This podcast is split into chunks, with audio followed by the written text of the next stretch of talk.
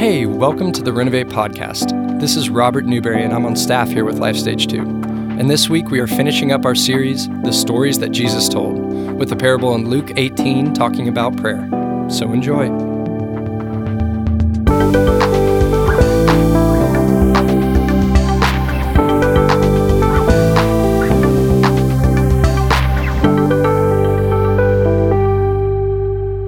All right. Good evening, Renovate.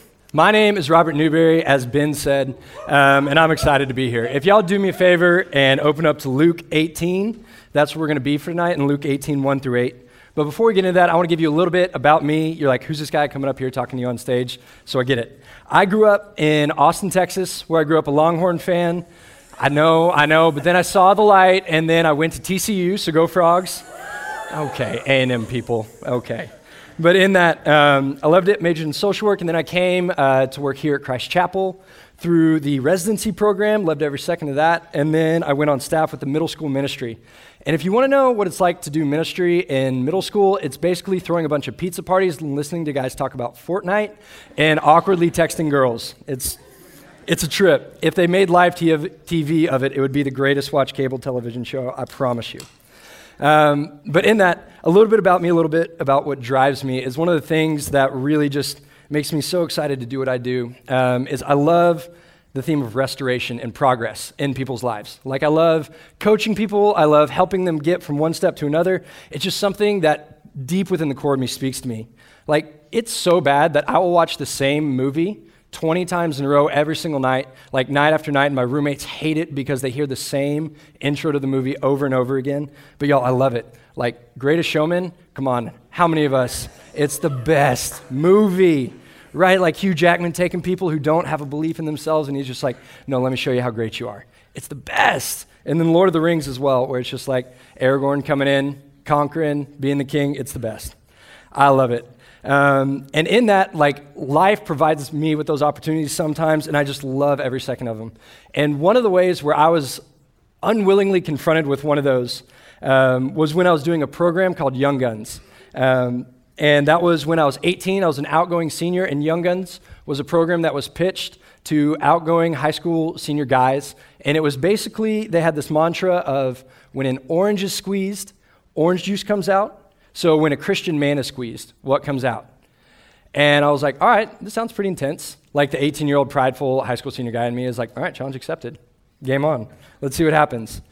And boy, was I in for a rude awakening. Like, as soon as I get there, we do the whole, you know, like parents drop you off, the orientation, it's great. They're talking to their parents about what their goals are for us in the ministry. And as soon as parents leave, it turns into like Jesus boot camp. Because they're like, all right, you have two minutes, go get changed in your jeans and meet us out on the porch. And we're like, oh, they're serious. So we get out there, we uh, get all dressed out, and they're like, all right, follow us. And they just take off on a dead sprint. And we're like, what on earth are these guys doing? And for the next five hours, they would have us going from camp to camp at Pine Cove when all these campers would come in to spend the week at camp. And we were basically the pack mules unloading all of their trunks. And it was grueling. Like, I remember one trunk I don't know how this is humanly possible, but I swear she had about 200 pounds of clothes in there. Because I went, I went to go pick it up, and I like lifted it, and I couldn't budge it. And then, like out of the corner of my eye, I see this dad, this massive hulk of a man, get out of his car, and he's like, "Yeah, you're probably not to be able to lift that."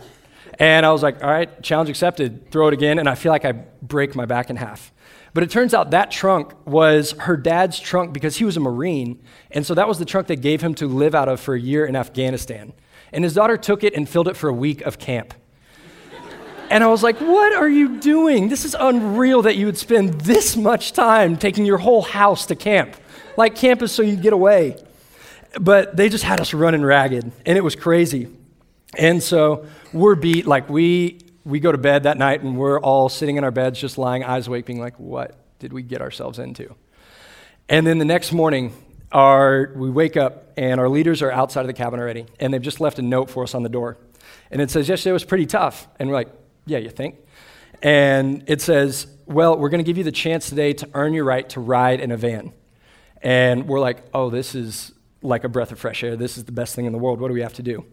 And so they're like, We are at the burn pit. Come meet us there. By the way, you have five minutes.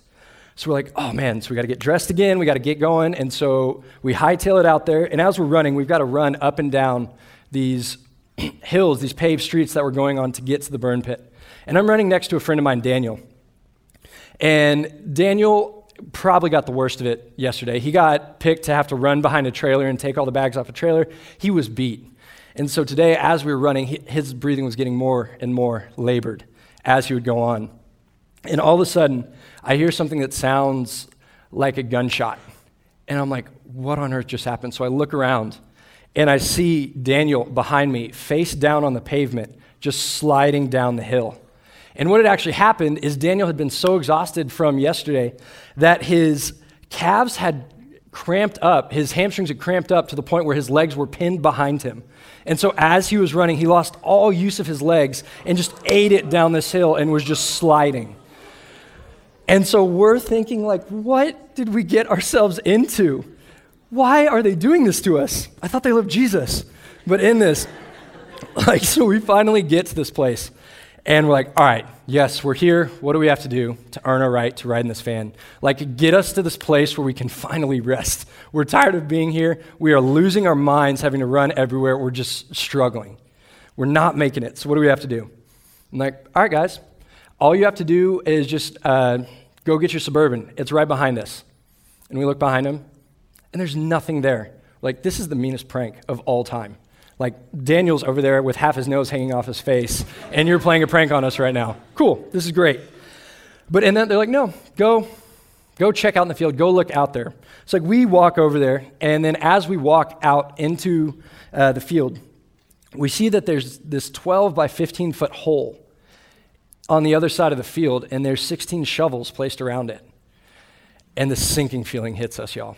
And we slowly start to like look over there, and we peer and sure enough, down in this hole, probably about 10, 12 feet down, is a full suburban. They had taken the time to get an excavator and dig a basically a giant pit and put this suburban in it. And our job now, in order for us to get to ride in a van, was to have to dig a ramp, attach a towing cable to this suburban, and pull it out. And so we're like, is it too late to quit? Um, but we start digging, and we probably dig for five, six hours. And we're just going at it. It's like a scene out of holes. Like we're all just sitting there, just digging. It's nuts. We're getting blisters on our hands. It's rough. Um, but then we finally get to the point where, like, all right, we've got a solid ramp. It's not too steep. I think we can do it. So we're going to try and pull it out. And we attach the towing cable. One of our leaders gets in the Suburban, so he steers it so it doesn't hit either side of the wall. And we start pulling. And we get about a foot. We get some momentum going. We're pulling and pulling. And then all of a sudden, it just stops. And it it's like that trunk that I tried to lift. Like there's nothing that we're going to do at this point that's going to be able to move it. We are stuck and we have no hope of getting anywhere. And we don't know what to do. We're like, we've already lost one guy. If we have to run back, we're probably going to have two more cramp up. We got to figure something out. This isn't good. Um, so we take a break our leaders talked to us about what it's like in failure because they had this whole teaching thing. We didn't care. We just wanted to ride at that point. Like, we're like, sure, we'll listen to your lesson. Just let us ride in the van. And so we go one more time. And we pull it. And after about 30 minutes of really awkward grunting, the leaders look over at us. They've decided, all right, they've suffered enough. And they actually come and they help us and they pull it out of the ditch. And what we find out later is that this was this whole thing was a setup because the guy who was in there driving was actually, once we got halfway up, just putting his foot on the brake in order to watch us fail. And when we found that out, we were so mad. We, like, we wanted to quit. Like, but we didn't care. We got a van. We were good. At that point, we were done. And that was just one of the most joyful moments in the world, just finally realizing that we had gotten to this desired outcome. We had finally reached the point where we could taste the freedom of not having to run everywhere. And the only one pretty bitter about it was Daniel because he had to sacrifice his nose. But it was great. We got to this point and we had finally arrived. And it's a super fun story to look back on because I love that time of my life. It was such a transforming time. But when I think of that story, I think of that suburban. I think of that feeling, that sinking feeling inside of me when our leader put on the brake and it got stuck. Because I remember feeling so defeated. I remember feeling in that moment that it was never going to change. It was never going to get better. And as I describe that, I bet there's feelings in all of our lives now that are pretty similar to that feeling of being stuck.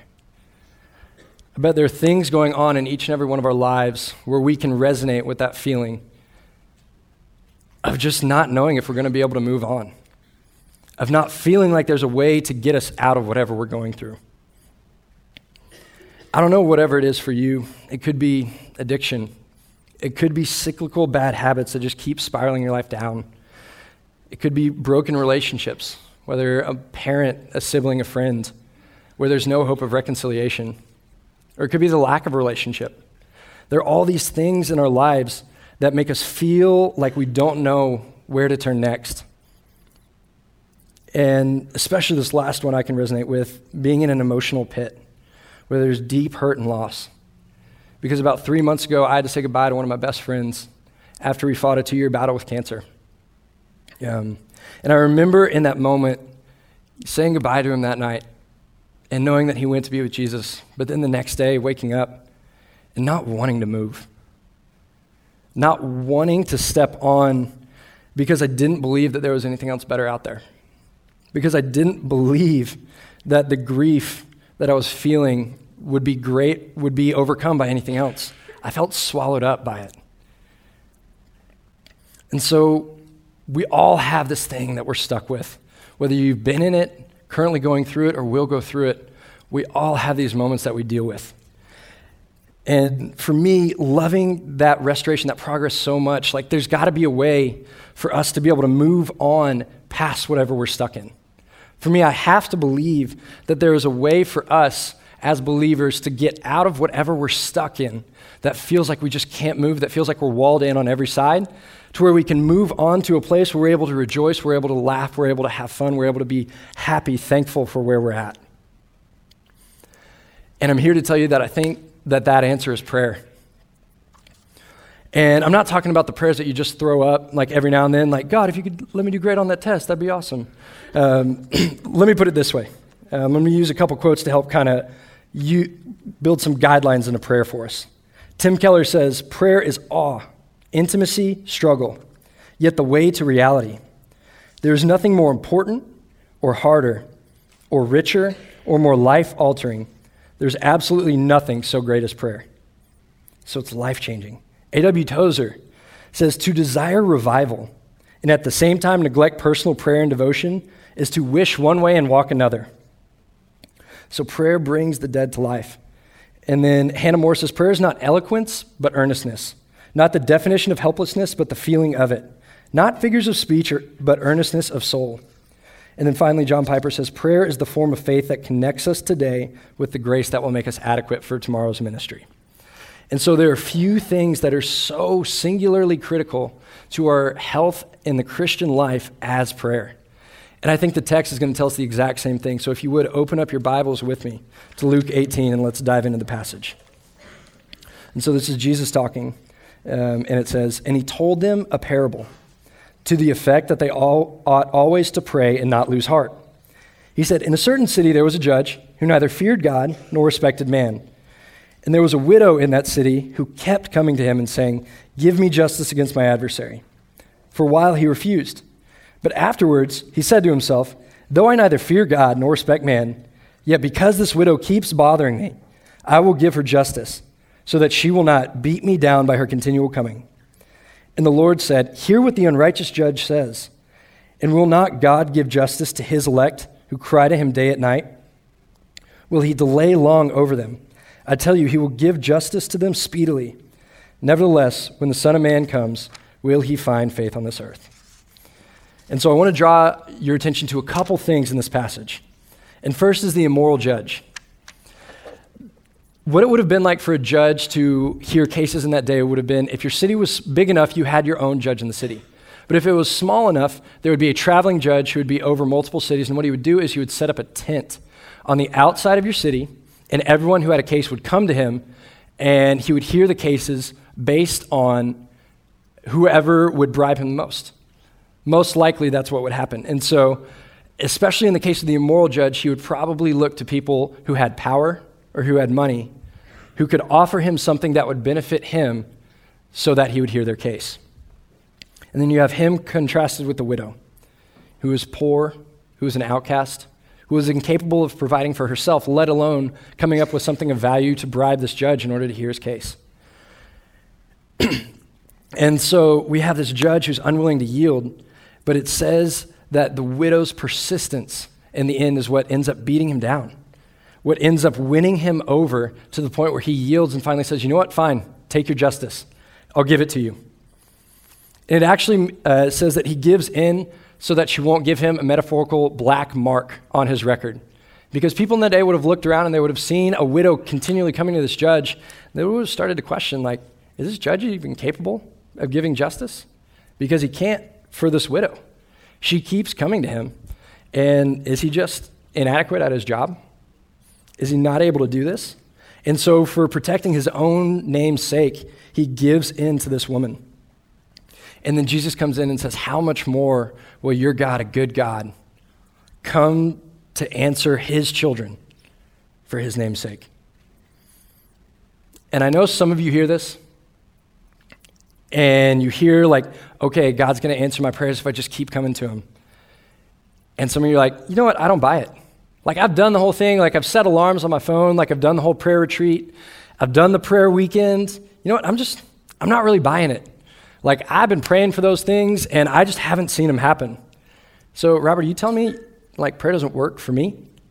Are you telling me that God doesn't want to listen to me? Because if I'm honest, it feels like He's silent. And y'all, I want to be perfectly transparent. I've been right there with you. Like, I prayed for two years for my best friend to be healed of cancer. And there were a lot of times in there where I felt like God was silent. There were a lot of times where I was letting my circumstances around me dictate what was going on. And so, in that, I'm here to tell you God is absolutely there for you. It says it in His Word. And in that, I want us tonight to look at three different things that I think are going to help key us in on what our prayer life should look like so that way we can feel connected with God. We can walk in a healthy relationship with Him and communication with Him through prayer. And so, if you're a note taker, this is the time to start writing down notes because the first point that we're going to look at is your consistency. How regular are you about coming before the Lord? Philippians 4 6 through 7 says, Do not be anxious about anything, but in everything, by prayer and supplication, with thanksgiving, let your requests be made known to God. And the peace of God, which surpasses all understanding, will guard against your, uh, your hearts and your minds in Christ Jesus. And so, how regular are you about coming before the Lord in prayer? Do you have a time, a place? Do you have a plan? Because, y'all, if I'm real honest in this, like, routines and me are about as opposite as you can get. Like, if you've been around me a while, you know that if there's a set schedule, like, most likely I'm going to try and push against it.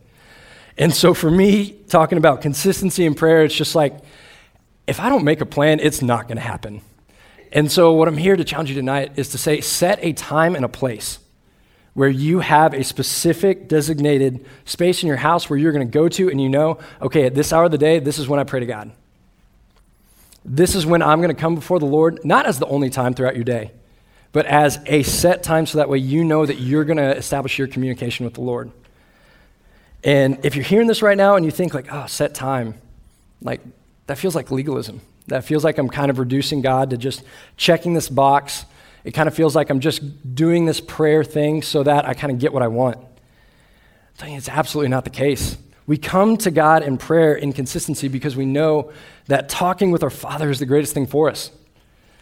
Like, we talk to God in order so that we can align our hearts with His. We can spend time with Him and grow in relationship with Him.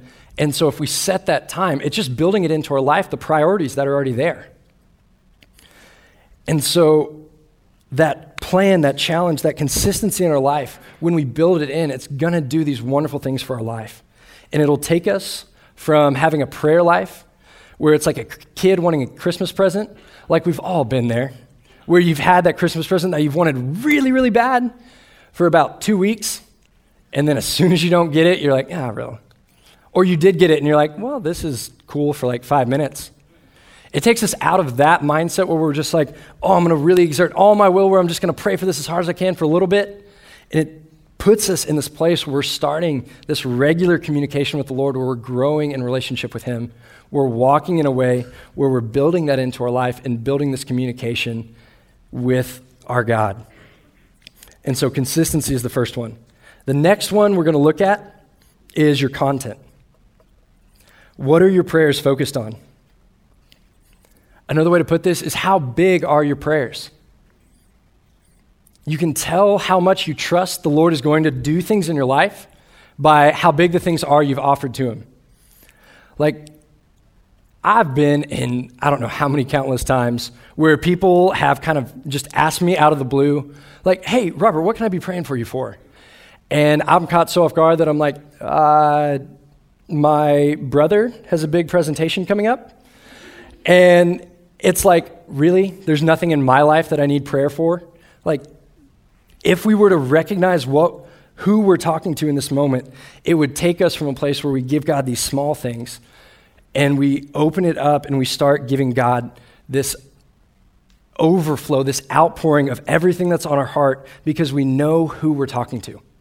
We know that we're in communication with the God of the universe.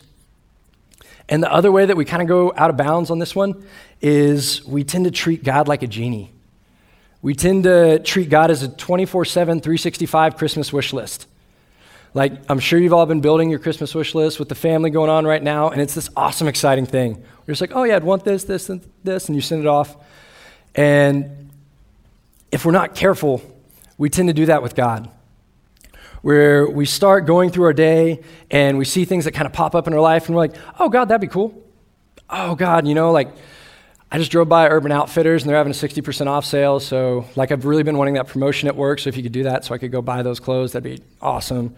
Um, and we do all these things where we start to take God out of this place of his throne as king of the universe. And we put him in this place where he's just like, you know, God, maybe you could give me all this stuff. That'd be great. And even in all of that content, it just takes us out of a place where we recognize who God is and we just go really out of bounds with it. And so, what is your content? What are your prayers focused on? What is that singular thing that you're focused on? And then, lastly, we've got consistency, content, and then the last one is conviction. What is the reason you are praying? What's the main driving force behind your prayer?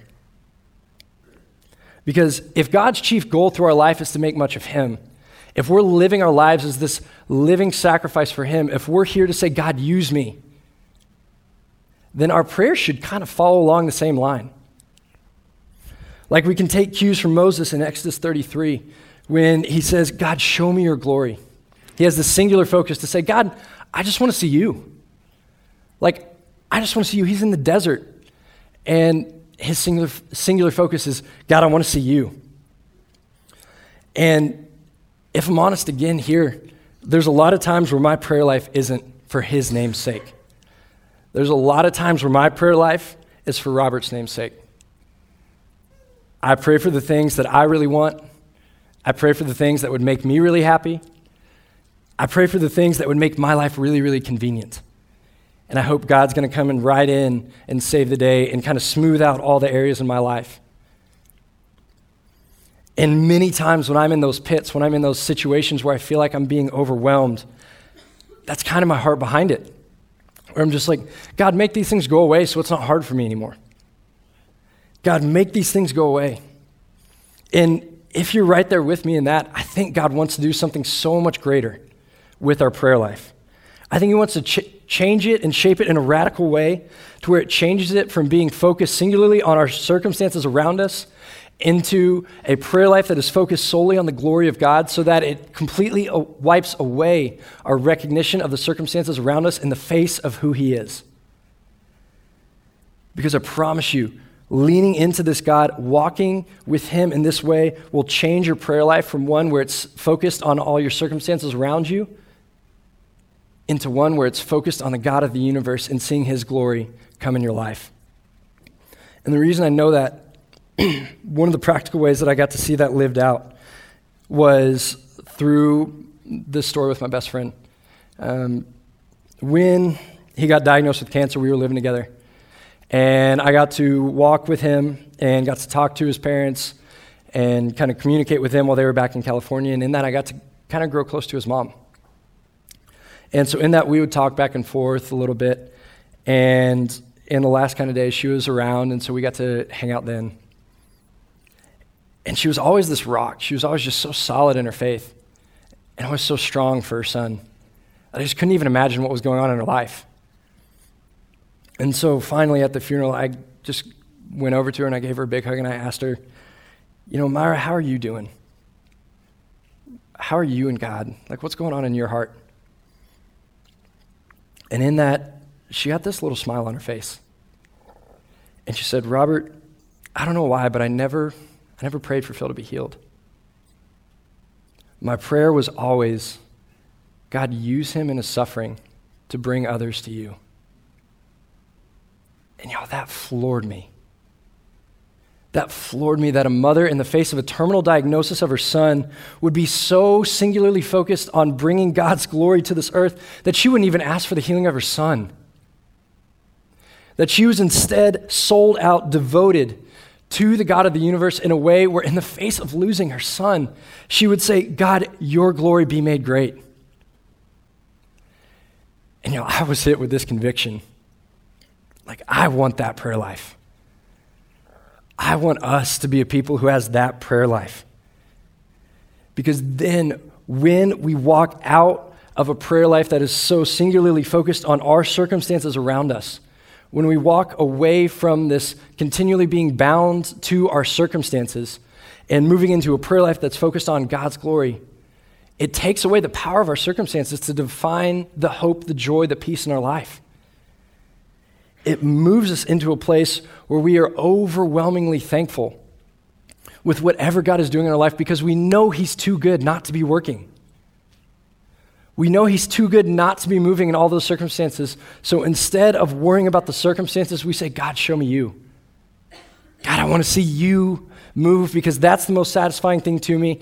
That's the ultimate thing that I want in my life. So, God, would you please be made great?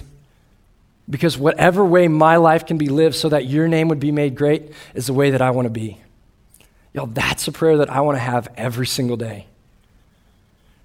And, but it's tough because we have all those things that come into our life. We have the circumstances, we have the frustrations, we have the grief and the anxiety that come in and make us feel like these walls are surrounding us to where we can't even begin to see over them.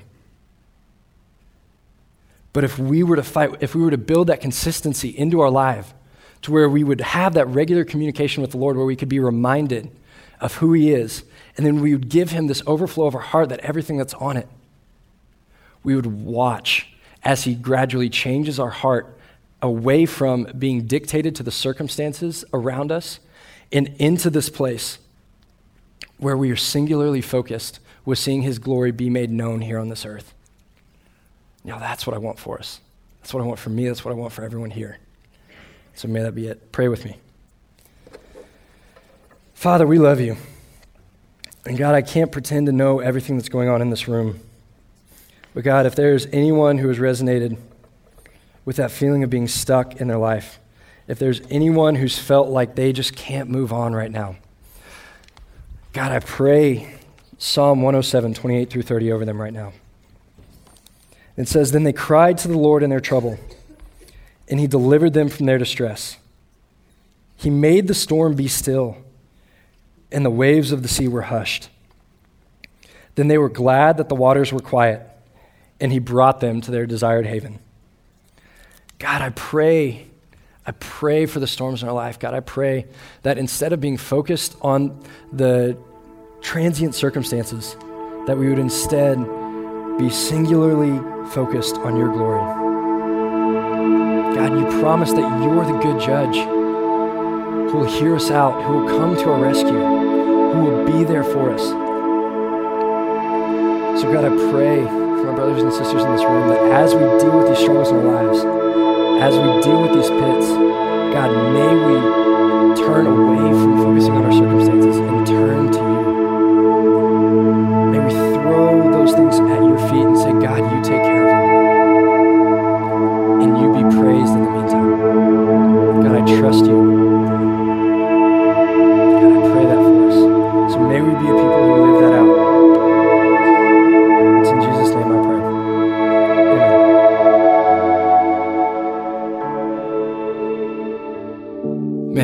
hope what you hear from this message is that there's a God of the universe who wants to hear from you, that He opened a way for you to come and lay all of your burdens on Him.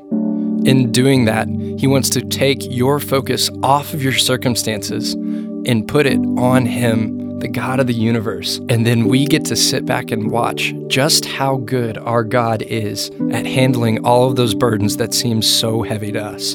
And so, if there's anything going on in your life, if you're worried about anything, if there's anything that you just feel stuck in, I pray that you would take it to the God of the universe.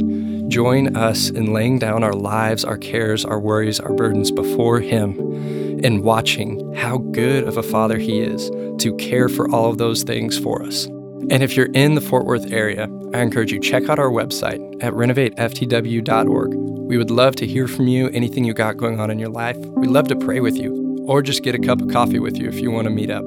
But come check us out. We're going to be off for a few weeks, but we'll pick back up January 16th, and we would love to see you then.